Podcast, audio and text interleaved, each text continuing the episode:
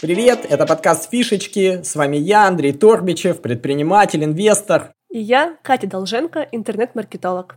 В нашем подкасте мы разбираем сложные бизнес-задачи и превращаем их в простые фишечки, которые можно забрать себе. Мы продолжаем цикл выпусков про работающие каналы продаж. И сегодня поговорим об Инстаграме. Это та самая соцсеть, которая принадлежит Мета и которая запрещена в России. Но, несмотря на это, пользоваться Инстаграмом можно, и наказывать за это не будут. Главное не перечислять им деньги, то есть не спонсировать. Итак, сегодня мы обсудим, что поменялось в Нельзяграме и как теперь с ним взаимодействовать.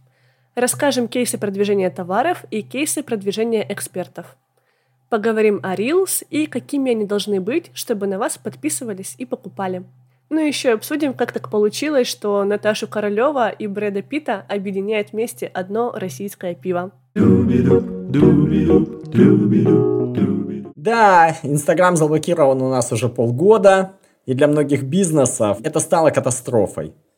И это плохая новость, хотя это уже даже не новость, а просто такой факт. Мы уже как-то с этим жились, адаптировались, приспособились, и некоторые забыли об Инстаграме. Хотя нам кажется, этого делать не стоит, особенно сейчас, когда э, выпала уникальная возможность. И это хорошая новость. Сейчас Инстаграм помогает авторам набирать подписчиков. Он конкурирует с ТикТоком, особенно за молодую аудиторию, и выпустил такое обновление, такую функцию, достаточно давно уже выпустил, Reels. Это короткие видео, которые ты так же, как в ТикТоке, смахиваешь там вниз и листаешь, смотришь, и можешь кайфовать от этого. И чтобы перетащить аудиторию, он эти видео показывает не только твоим подписчикам, а, но и другим подписчикам а, по интересам. То есть, если обычные посты, для обычных постов он режет охват, и их увидит там, ну, не больше 10-15%, то для Reels, этих коротких видео, аудитория может быть существенно шире. И это позволяет сейчас набирать подписчиков, это позволяет продвигать свой аккаунт, и это позволяет получать новых клиентов. Так что пренебрегать этим не стоит. И чуть-чуть мы хотим поговорить о Reels, как это делается, с чем его едят. Что ты знаешь о Reels? Да, я пошуршала по экспертам в Reels, а их уже много, и выявила главные факторы, которые должны быть в хорошем видео. Первое. На видео должен быть заголовок, о чем оно, чтобы человек сразу понимал, интересно ему это или нет, стоит ли на это тратить время. Второе. Если горишь голосом, то должны быть субтитры. Третье. Видео не должно быть супер длинным. У него должна быть короткая, емкая идея, без разглагольствования. Четвертое. Использовать хэштеги, они индексируются. Получается четыре правила хорошего видео. Четыре правила хорошего видео, как четыре правила хорошего тона. Ну хорошо, вот у меня есть э, школа психологии, или я психолог. Вот как мне mm-hmm. сделать рилс, чтобы привлечь подписчиков? Просто записать, сказать, я психолог, всем привет, я тут провожу такие психологические сеансики. Но я не могу сказать, а, что делать и как. Я могу сказать, что я видела что uh-huh. делают другие. А у меня, кстати, почему-то появилась дурацкая привычка, если мне нравится видео, я захожу в профиль, иду в список Reels и смотрю, сколько просмотров у этого видео, чтобы убедиться, только мне оно понравилось или оно действительно завирусилось. О, социальное вот. доказательство какое. Да, только я да, его да, смотрю. Да. Ай. Ну и что, и когда там мало просмотров, ты как-то разочаровываешься, ты такая, ну нет, ну вкус меня подвел, там всего Нет, 20. обычно такого не было. Интересно, интересно. Ну вот из последнего я помню, видела психолога, у которой было пятисекундное видео, как она смотрит на речку. Просто смотрит человек на речку. Просто и, смотрит на речку. Да, и заголовок «Как справиться с негативными мыслями». Mm. И читая описание. И типа открываешь описание, читаешь, там прям инструкция, и вроде все понятно, и по идее, если тебе это откликается, ты перейдешь к ней в профиль и дальше начнешь изучать, там, глядишь, подпишешься. Слушай, а мне тогда возникает вопрос, а чем же тогда Reels в данном случае отличается просто от картинки? Если 5 секунд она смотрит на речку, ты все равно основную пользу да. из текста, то есть э, такие, кажется, Reels не должны работать. Так вот именно в том-то и прикол, что можно простые посты, которые мы делали раньше картинками, преобразовать в маленькие видео. Раз видео получает больше охвата, почему бы этим не пользоваться? И этим многие пользуются. Круто! Получается, что вместо того, чтобы публиковать сейчас картинки, хотя они, наверное, тоже как-то работают, можно превращать их в Reels. Э, Reels получает больше охвата, и у тебя да. появляются подписчики новые которые да. думают, как же справиться с негативными мыслями. Ну, дай-ка подпишусь. Да, и прикольно, и ты видишь, что этот психолог не говорила что-то в поучительном тоне. И то, что я вижу и заметила, и то, что говорят вот эксперты, э, что если ты эксперт, то нужно в Reels больше рассказывать именно об аудитории. Блин, получается, работает это классическое правило во всем контент-маркетинге да, и везде. Да, Говорить да. О, не о себе, а о людях. Ну да, получается, угу. таким образом создавая им ценность. Первый элемент там любого контент-маркетинга и Reels, наверное, тоже, это ценность. Как справиться с негативными мыслями, это, в общем-то, ценность. Для меня это важно, я такой, да, если бы она бы писала бы, я помогаю справляться с негативными мыслями, вот вроде бы разница небольшая, да, по сути, семантически, да. но уже подход другой. Когда она говорит о себе, я помогаю справиться, это о ней. Никому не интересно, что она там помогает. А когда она пишет, угу. как справиться с негативными мыслями, или там лучше бы, как мы говорили про заголовки, 10 способов справиться с негативными мыслями за 5 минут. Ну круто. Первое это ценность. Второе, мне кажется, что должно быть в Reels, э, раз это видео, это эмоции, это классный способ передавать эмоции. И, видимо, то, что она смотрит на речку, это тоже способ передачи эмоций. Ну, еще всегда спасает, ну, не то чтобы спасает, нахождение человека в кадре. Можно просто какую-то штуку, там, какое-то любой, любое видео с движущимся фоном поставить, сверху нажать текст, и это никогда не увидит больше 500 человек. Но если будет человек, если у него на лице будут какие-то эмоции и текст соответствующий, то тут гораздо больше шансов на успех. Поэтому второй элемент хорошего Reels – это эмоции. Тем более в видео мы сказали, что должна быть ценность. Э, и на примере вот психолога э, как справиться с негативными мыслями или как избавиться от них, есть. Она стоит, смотрит на реку, там река течет, ветер шумит, звучит музыка. Э, классно. Что еще должно быть в хорошем Reels? Ну, как я вижу, и что говорят еще эксперты, нужна хорошая подача. Что такое подача? Подача — это хотя бы не стоять напротив света, когда свет сзади тебя. Если будет свет перед тобой, это уже будет плюс 100-500 к успеху, блин. Потому что сколько я видела видео, которые сняты, ну, как бы понятно, на кухне или в комнате, э, с ужасным освещением, текст добавлен выше или ниже, ну, читаемой части, да, угу. и это просто неудобно потреблять такой контент. Это тоже относится к подаче. Смотреть неудобно, смотреть не будут. Правильно я тебя понимаю, ты говоришь о том, что визуальный ряд должен хорошо смотреться. То есть люди ну, уже да. привыкли к какому-то, ну, гигиеническому уровню. То есть уже там и ролики на Ютубе не выходят такие, что ты там снимаешь их где-то в подвале с каким-то освещением. Да. Люди обзавелись всякими осветительными фонарями приборчиками, фонарями, да, да, там микрофонами. Поэтому уже такое, ну, если ты что-то на сеновале там заснял, ну, вряд ли прокатит. В то же время не обязательно снимать студию. Точнее, даже не обязательно, а не надо. Можно даже просто в машине записать или там на улице в парке. Просто должна быть приятная глазу картинка. И прикольно, мне очень нравится, что потихонечку как будто бы начали уходить от идеального контента, от этой идеальной вылизанной картинки, и люди не боятся, в Reels в том числе, рассказывать о своих каких-то факапах, ошибках. Подписчики узнают в этом себя, переходят, также подписываются, если это в Reels, и это как-то сближает, что ли, это доверие показывает. Вот опять же, это честность, да, которая тренд такой на честность. Да, это прикольно, но я тут вижу еще одну штуку. Когда изначально появились Reels или TikTok или на YouTube, да, там была куча контента, который был низкого качества. И тот, кто начал снимать студии, обзаводиться фонариками, микрофонами, стал выигрывать, правильно? Почему? Потому что он ну, выделялся. Да. Потому что ты смотрел, угу. и здесь все снято в подвале, и там никого не видно, и что происходит. А э, тут у него раз и хорошее. Когда все стали снимать студии, обзавелись уже там оборудованием, то выделяться стали те, кто снимает, э, ну, как ты сказал, такой простой честный контент. И такие, это как маятник такой, он качнулся в ту сторону, сейчас такого контента будет, и когда-то он найдет какое-то равновесие, там, будет контент и хороший, будет контент и, ну, такой обычный, homemade такой контент. И все равно кажется, что уровень качества контента будет расти. Пять лет назад или там 10 лет назад про YouTube никто особо не говорил про, вот как ты сказал, подачу, да? Все-таки, да, ну, запились бы уже хорошо. А сейчас уже такие, не, ну нужен уже свет, не, ну нужна mm-hmm. уже студия, ну нужен уже фон, ну нужен уже звук нормальный.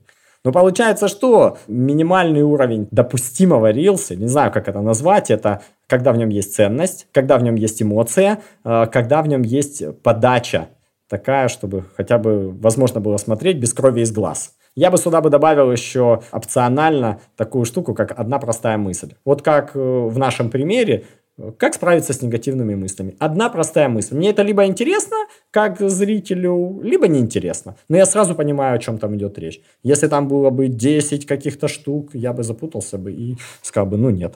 Да, если это еще и голосом в видео проговаривается, то как только тебе на седьмой секунде стало на секундочку скучно, ты просто делаешь один жест пальцем, и видео уходит. Mm-hmm.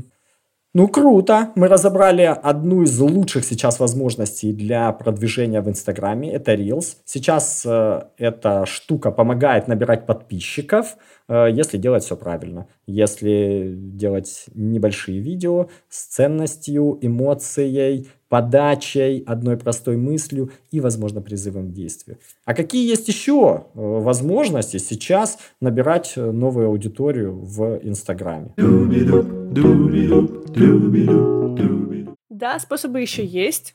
Все те же самые, что и были и до блокировки. Можно покупать трафик. Если раньше мы делали это через рекламный кабинет, этой запрещенной соцсети, то сейчас придется это делать напрямую с аккаунтами. То есть договариваться с блогерами, с пабликами какими-то близкими по теме, с художниками и прочим, что вы еще найдете, что читает ваша аудитория. Из прикольного, что я видела, это был какой-то паблик с мимасиками, какие-то там смешные видео были, и там разместили видео, как девушка красится, делает себе мейк. И всегда в таких видео они указывают автора, как бы кто им проплатил, чтобы переходили туда. Я помню, что заметила какую-то такую штуку, что меня заинтересовало, и я решила перейти. В итоге я перешла на аккаунт. Это оказался аккаунт туши для ресниц. И в нем было загружено около там 30 видео разных девушек, как они красятся. Делают себе там разный мейк, там на Хэллоуин, вечерний, повседневный и так далее. Я несколько видео посмотрела, и все они пользуются одной и той же тушью. И я тогда поняла, что это рекламная кампания.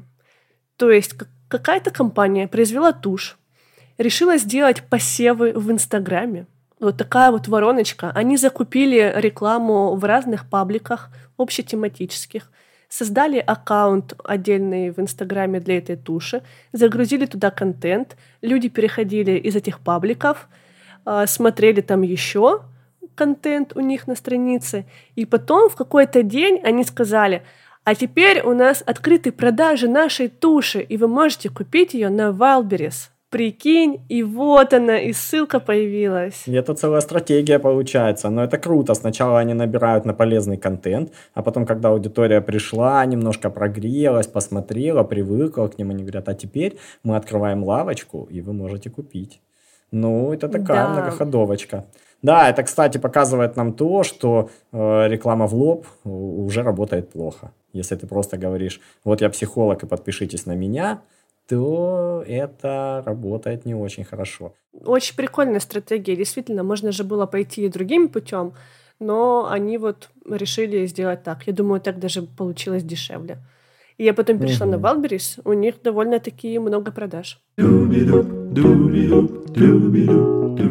Ну что, раз мы сказали о такой возможности, что можно договариваться напрямую с блогерами и размещать у них эти рекламные посты, то, наверное, есть смысл сказать, как искать этих блогеров. Наверное, есть э, три э, возможности. Первое – это пойти в агентство. Агентство за тебя все само сделает, у них уже есть с кем-то договоренности, с кем нет, они договорятся, э, найдут. Единственный, наверное, минус, что это будет стоить достаточно дорого, если там бюджетик от 150 тысяч рублей, то можно уже, наверное, идти в агентство.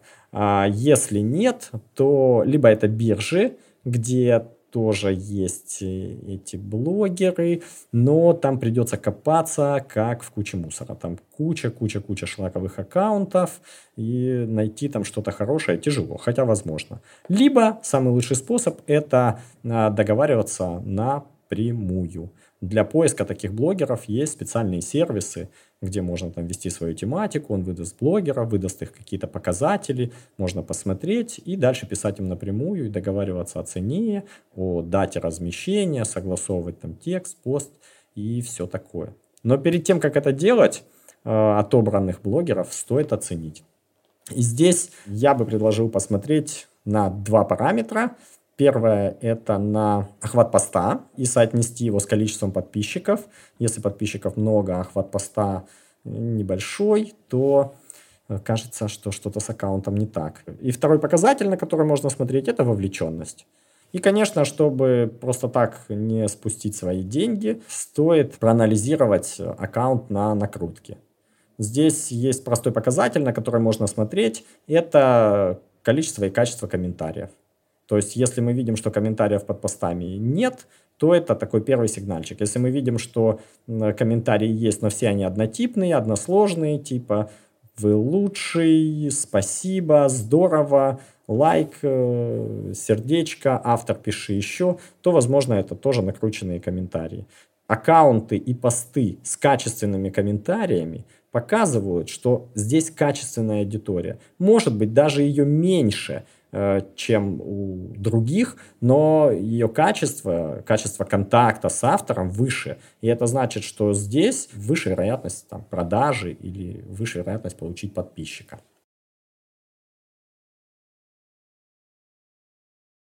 Да, еще интересно из таких коллабораций, что я видела, не знаю, может, у меня просто фокус внимания это на этом.